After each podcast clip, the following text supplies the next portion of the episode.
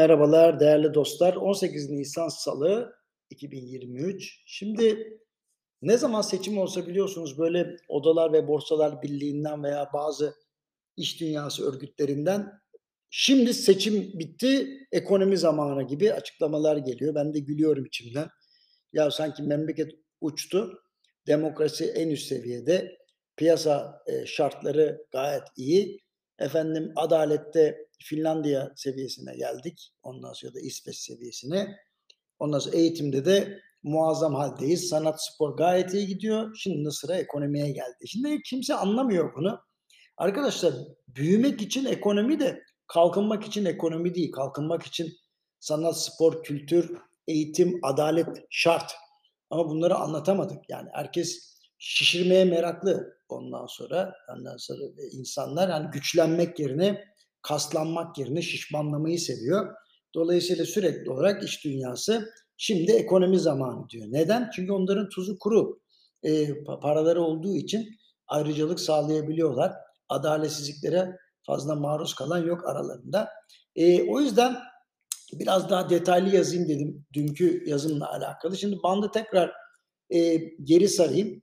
E, geriye dönüp baktığımızda çok büyük badireler atlattı bu cumhuriyet. Yani e, 2000 yılından biraz önceye bakalım. Mesela terörist başı Öcalan yakalandı. E, ardından sel baskınları, Marmara depremi, 2001 bankacılık krizi, Kemal Derviş süreci, seçimler falan. Şimdi böyle bakarsak e, yani epey bir badire atlattık. Şimdi e, şöyle diyeyim size, e, Kemal Derviş süreci ilginç bir süreçti. Onu çok uzun bir başka yazıda anlatacağım size ama bu dönemin hemen arkasından 2020, 2002 ile 2013 yılları arasında çok güzel, hoş, e, sakin, batıya doğru yakınlaştığımız, toplumsal uzlaşmayı sağlamaya çalıştığımız bir dönem var.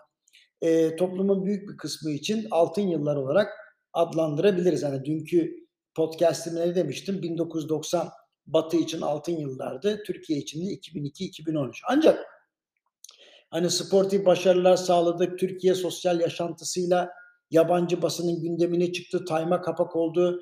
Farklı kültür ve inançların beraber huzurla yaşadığı bir ülke olarak o zamanlar gerçekten herkesin kıskandığı, gıpteyle baktığı bizdik. Yani bina diktik diye değil, huzurlu olduk. Farklı kültürleri bir arada tuttuk diye bizi kıskanıyordu insanlar. Vay be nasıl başardılar. İşte bu İngilizce reconciliation dedikleri yani toplumun uzlaşması falan. Şimdi arada tabii Hrant Dink, suikasti gibi hepimizi çok üzen gelişmeler oldu. Bunları da yaşadık ama Türkiye'de modernleşme hareketi devam etti. Ancak 2011 yılına itibaren siyasette biraz su ısındı. Siyasete destek verenlerin ayrışması giderek hızlandı ve 2013 yılında Gezi Parkı hadiseleriyle gerginlik tırmanışını hızlandırdı. Ancak o zaman da dolar TL'de çok muazzam bir hareket olmadı. Ne olduysa 2016 yılının 15 Temmuz'undaki demokrasiye hain saldırıyla beraber zirve yaptı desem yanlış olmaz. Cumhurbaşkanı Erdoğan'ın ta 2021 yılında Aralık ayında KKM enstrümanı açıklamasına kadar sürekli yükselen dolar kuru 2022'de dinleniyormuş gibi yaptı ama yükselişe kaldığı yerden devam etti. Şöyle ki 2016 Temmuz ayında 3 liraydı dolar, bugün oldu 20. Hatta 20'nin de üstü kapalı çarşıda. Yani son 6,5 yılda 7 kat değer kaybetti. Bu sonucun doğru bir ekonomik modelle ortaya çıkması tabii ki imkansız. Darbe girişiminden sonra başlayan terör operasyonları, 2018'de yaşanan hızlı tren kazası, terör saldırıları, faizleri düşürme çabası, yüksek enflasyon, Merkez Bankası rezervlerinin erimesi, iç siyasetteki dalgalanmalar, pandemi, doğal afetler ve deprem nihayetinde Rusya-Ukrayna çatışması derken bunlar da tabii yaşadığımız her türlü melanette etkili oldu. Tüm bunlar seçimler neticesinde sakin bir sürece ne kadar ihtiyacımız olduğunu bizlere gösteriyor. Seçimi kimse kim kazanırsa kazansın. Önemli değil.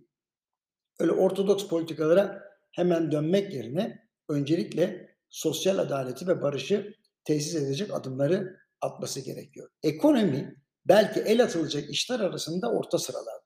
Bozulmasın kimse piyasa ekonomisi şartlarına kademeli olarak dönüş sağlamak lazım. Adalet reformunun yapılması lazım. halk kesimleri arasında eşitsizlik ya da ayrımcılık yapıldığı izlenim veren uygulamaların hemen bertaraf edilmesi lazım. İş dünyasının siyasete doğruları söyleyecek hale gelmesi lazım. Mevzuatta sık sık değişiklik yapılmaması lazım. İşte bunları bir faiz kararından daha fazla etkisi olacağına emin olabilirsiniz. Seçimlere çok az kala, hele ki oy vereceğimiz sandıklar da belirlenmişken içimizden böyle bir Türkiye dilemenin daha doğru bir yaklaşım olduğuna inanıyorum efendim. Yarın görüşmek üzere.